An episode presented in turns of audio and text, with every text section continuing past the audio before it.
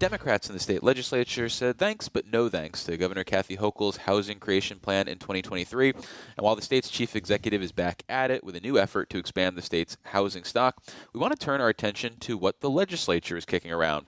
And to do that, we're joined in the studio by State Senator Sean Ryan, a Buffalo area Democrat who recently unveiled a housing vision for his community. Welcome back to the Capitol Press Room, Senator. Well, it's great to be here today talking about this important issue. Well, your plan is supposed to address a lack of high-quality, affordable housing in the Buffalo area. How bad is the problem there? And is it solely an issue for renters, or are there prospective homeowners who are feeling the pinch too? Yeah, it's it's uh, it's all it's all sectors of the housing econ- economy. And you know, when I often talk about Buffalo, I know that there the similar markets in Rochester, uh, Syracuse, Albany, uh, and, and Utica. So what we're really trying to do, David, is come up with a more regional approach uh, to housing. And, you know, for years, the approach was really based on what was going on in New York City. And then we'll develop housing programs for the boroughs, and that they should be good for upstate, too. But what we're finding is th- those programs really don't uh, help uh, upstate uh, a- at all. You know, we're we're getting what, like, someone like Zillow will say Buffalo and Rochester have hot housing markets. But you could look at it at a different way. And, like, uh, Time magazine recently put out uh, of the one hundred largest cities with the worst supply, uh, Rochester and Buffalo were, were one and two. Um, so this hot housing market is often just because there's been a lack of houses built in these communities in the last generation, while at the same time, Uh, the state has been sponsoring demolition programs. So uh, for a while, we were really concentrating on, on demolitions. Then our population starts inching up, mm-hmm. and we realized maybe we went a little too far on the demolitions, and now we have a, a sub- supply problem. You know, and often people say, oh, let's wait for the market. The market will solve this. You know, we, the market's really never solved housing problems uh, in America. The post-war housing boom was all Uh, government uh, subsidized. So we just need to look at a more regional approach to housing. Well, sticking with that idea of government subsidies, a component of your vision for Buffalo's housing problem is to have the state subsidize uh, one and two family homes that would then be sold uh, to low to moderate income New Yorkers. Why is that a good use uh, of the state's resources? Well, we're already spending about the same amount of money to build an apartment in Buffalo that's for affordable rents. So the Housing and Community Renewal, the state agency that does housing, you know, is spending a comparable amount to build an apartment in a large building. Meanwhile, a place like Buffalo has thirteen thousand vacant residential lots. Uh, so a better use of that money would be, instead of congregating uh, people into one apartment building in a residential neighborhood, instead of building twenty units, let's spread it out and build uh, twenty houses, allow people to, you know, realize uh, equity growth, uh, to bring lower income people into the, the housing market.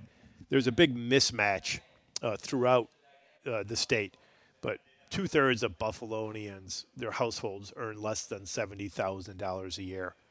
Um, and the average selling price for a house in Buffalo is about a quarter million dollars. So that means two-thirds of the people who live in the city are shut out uh, of the housing market. So for a lot of people who are considering becoming homeowners, the real barrier to entry is the initial cost. It's that uh, initial ten, twenty percent uh, of the price. So are you envisioning these subsidies going toward down payments? Are they supposed to go towards construction costs? How do you envision the state's money being used? It would go straight into construction costs. So we would come up with designs that are reflective of the various uh, neighborhoods, and then the money would go right into subsidize the construction cost, and then the builder would be taken out of the equation, and then we would sell that house to neighborhood people based on their income level. So what they pay will be a sliding scale, and of course, you know, the principal put in will be forgivable over a very long period of time to make sure that that money is going to benefit the whole community and, and not just uh, the buyer of the house.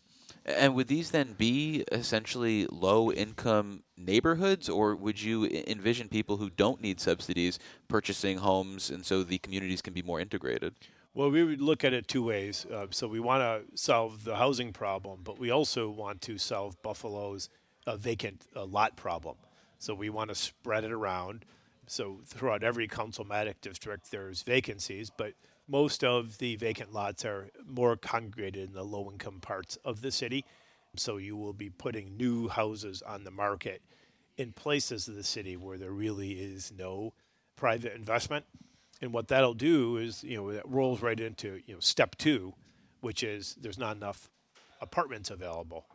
Part of the reason there's not apartments available is because people who are in that seventy thousand category, they can't get out of their apartments to go into a house. So if we get the market moving and people actually, you know, moving from apartments uh, into houses, that'll then help with the, the supply problem on the apartment side. Typically, when the state begins investing in any sort of project, it means that there are certain labor requirements attached to those projects, requirements that sometimes can increase the cost of those projects. So are you concerned at all about these subsidies basically artificially inflating the costs of these projects, or could there be exceptions to things like project labor agreements because of how much money might be spent or other ways you envision this program being implemented? Yeah, we're definitely going to work it out, but we want this to be a program that helps the whole economy. So in order to help the whole economy, we want to be able to hire local workforce, uh, local uh, contractors, you know, if possible, local union members. So we're not going to limit it in any way, but we want to make it so we can get housing onto the market quickly. We don't do a lot of housing starts uh, in Erie County, so a program like this would be very big for Buffalo. And it's also transferable to other areas of the state, but we need to prove we can do it. But it's really just a mindset change from, you know, D H C R, which is if you have some property in Brooklyn, they're going to pay you and subsidize you to put as many units as possible on, on the one plot of land. But that equation doesn't really help us rebuild our neighborhoods uh, in any way. You know, imagine a block with, you know, thirty vacant lots, and you pick one corner lot and put thirty units on it. The neighborhood's not going to be happy about that. They'd prefer to have it spread out. It doesn't build equity uh, with, with, with homeowners. You're you're still creating an apartment uh, class, and you're really not getting a, a, a big bang into the local tax base. So we need to do it differently.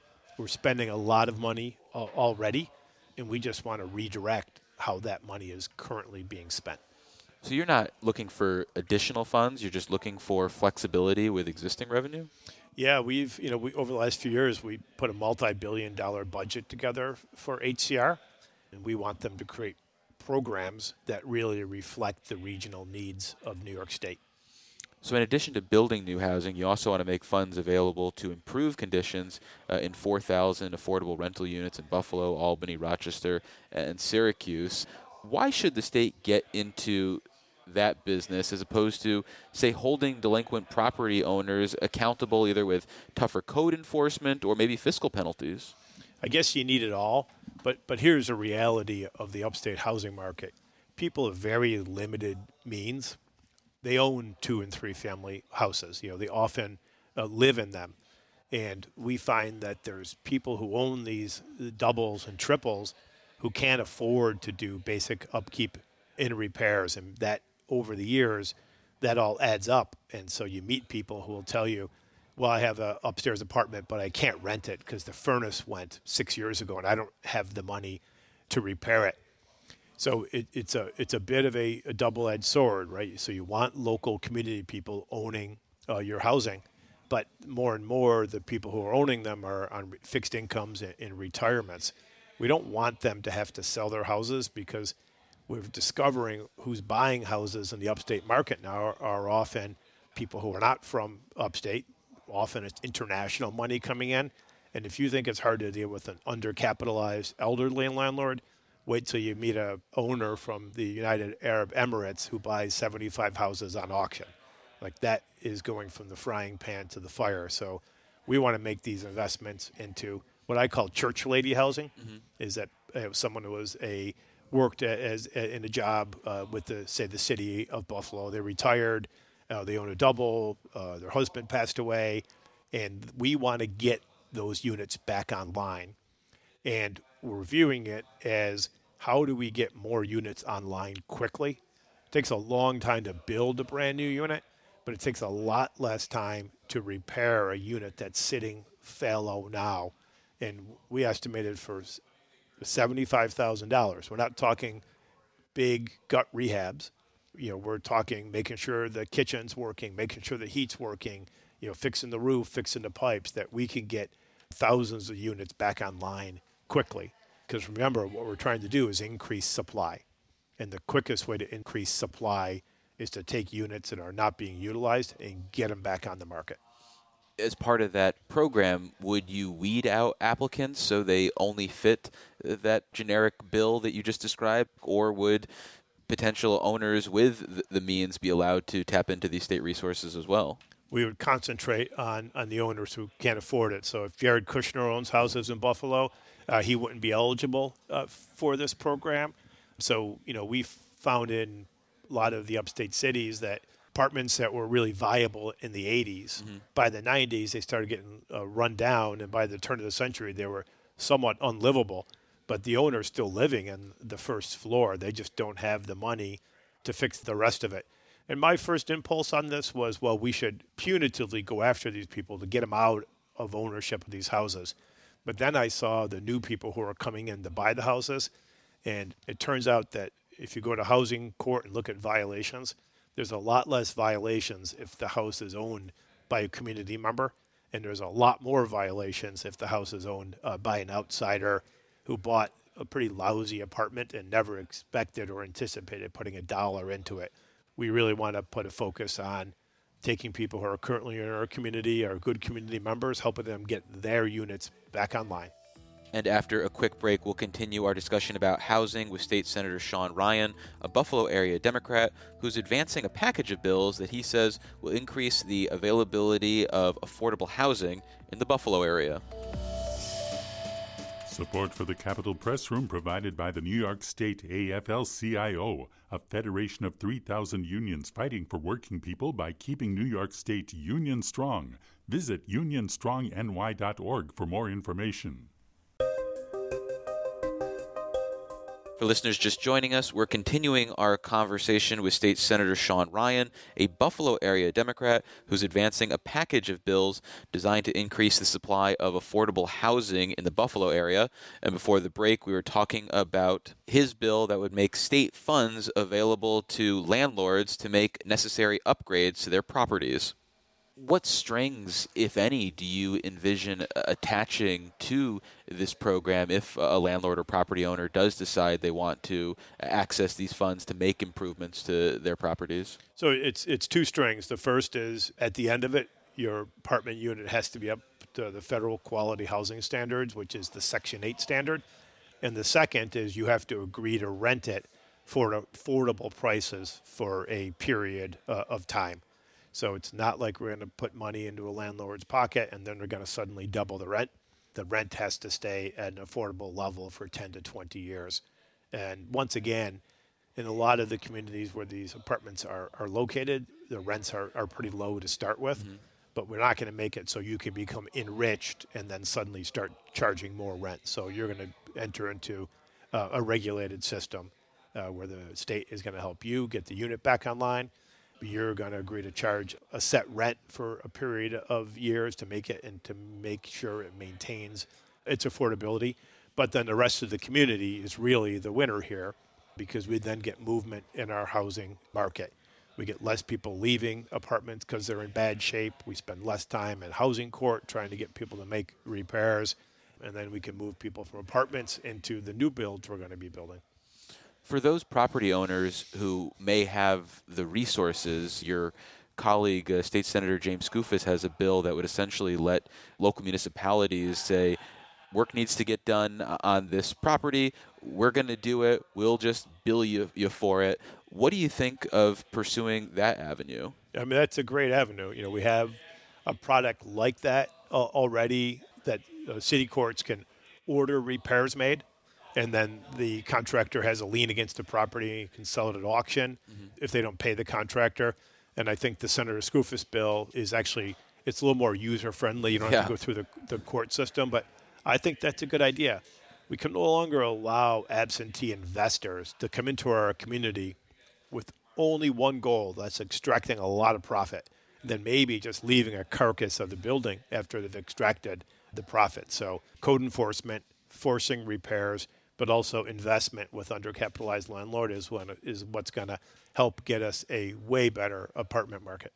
Well, sticking with the issue of affordability and people who are already in homes, you have legislation that's designed to impact energy bills of consumers, because that's a major problem if people are trying to figure out uh, how do I pay the mortgage versus uh, the utility bill. What do you think that can be done in, in this area? The state has a lot of programs right now to, to help people insulate their homes, but they're often underutilized because they're they're super complicated. You have to get a lot of estimates, mm-hmm. and you have to put your money up front. So we're finding the consumer is reluctant to use those programs, especially if you don't have a lot of disposable income. So if you're closer to uh, the lower side of the income scale. So we've been talking to some of the local utilities and doing analysis of houses. We are proposing that through the Public Service Commission that there become a mandate to mandate that utilities start doing uh, the insulation. So it takes the consumer choice out of it. It takes a lot of the confusion out of it. And you could almost imagine it like, you know, I'm here from the electric company. We're here to replace your meter. You don't say to the electric company, well, how much is that going to be? Do I need three estimates? Uh, instead, the utility comes into your house and goes through a formulaic process of Uh, doing the basic uh, in, insulation. And we think that is so good on many levels. You know, the first level is low-income tenants often get evicted or they have to move because they can't afford the rent and the utilities together. So you rent an apartment in May, everything looks good, but when your heating bill comes in December, you realize your heating bill is higher than your rent. And after a few months, often if you pay the heat, you can't pay the rent. If you pay the rent, you can't pay the heat. We have to, to break uh, this cycle, and we're going to do that by insulating, you know, utility scale, uh, lots of houses uh, throughout New York State. This will help us keep money in people's pockets, but it will also help with the Climate and Community Protection Act. You know, right now we're barreling, you know, really quickly into an electric environment, but if somebody has a very old house that hasn't been insulated, you're just going to switch them from paying way too much that for they should for their gas bill to paying way too much for the, the electric bill. So conservation has to be part of it. And it has that great ripple effect then of saving people money, but also allowing people to, to live in comfort. And we would hate to get to the end of the transference from carbon to non-carbon and to have poor people all over upstate still living in uninsulated, drafty, expensive houses. So it's a lot cheaper to insulate houses than it is to build new windmills, and that's what we endeavor to do. Well, going back to the idea of increasing the housing stock, last year Governor Hochul launched her so-called pro-housing initiative, which has uh, communities certify as pro-housing yep. by either uh, committing to removing local barriers to building new housing or simply hitting new home growth goals set by the state, which then gives them priority for accessing discretionary funds and may in the future be required if the governor gets her way to access more than six hundred fifty million dollars in funds. What do you think of this effort, including making it a requirement for tapping into state funds in the future? You know, it's it's one tool in the toolbox to get more housing in New York State. I think the plan that putting together really is complementary of the governor's plan. Mm-hmm. But I view the governor's plan, you know, similar to when they changed D W I and drinking age laws, where the federal government said, unless you age the drinking age to twenty-one, you can't access all this Department of Transportation funding, and it got people in states to fall in line uh, rather quickly. So I think it's one tool in, in the toolbox, but we have to put a lot of other tools in the same toolbox. So last year, you were part of a Democratic working group that was assembled by the state legislature to try to hammer out some sort of grand proposal on housing. And allegedly, you guys were close to striking some sort of two-way deal, although I'm cynical about that since it never actually came up for a vote. But what would you say were the areas of focus for that effort? And does it have any life in twenty twenty-four? I think that process showed us that you need a regional approach to housing. At the end of the process, most of the points that were agreed on were really five borough focused, and it did not have an impact outside of New York City. Remembering that with a simple tax subsidy, people will build big buildings in New York City. The upstate economy is so different that a property tax subsidy is not going to get you to redo an apartment or to build a two-family house. So we need to really look at that differently. But I think that process also made a lot of my colleagues understand that there really are a lot of different housing markets in New York State. We realized that in New York City, very few tenants get evicted for not paying rent. And it's because they have a lot of programs designed to make it so tenants can receive emergency money mm-hmm. to prevent homelessness. And we found out that those programs were not being applied throughout the upstate counties in, in the same way. Did some research, found out that throughout the upstate cities, nine out of ten evictions were because people couldn't pay rent. And the amount in controversy was twelve hundred dollars on average. And if those people go into the shelter system, it's going to cost at least thirteen thousand dollars. We've been working on changes to the social services law to make it so people are not evicted for just a small amount of money. You know, every year, people are eligible for HEAP assistance, mm-hmm. but we put some strings on the rental assistance laws where you can only be eligible every five years. And so we need to stop this churn of non-payment evictions throughout upstate New York, and we're proposing changes to the social services law to make it so people who miss a month or two, have a medical emergency, get laid off from their jobs, suddenly don't become part of the unhoused. And this is more important because as our economy changes and there's less a supply of apartments, you know, people used to get e- evicted and within a week will be able to find a new place to live. That's not the same anymore, so it's really important to keep people in their houses. Given the causes of evictions upstate, say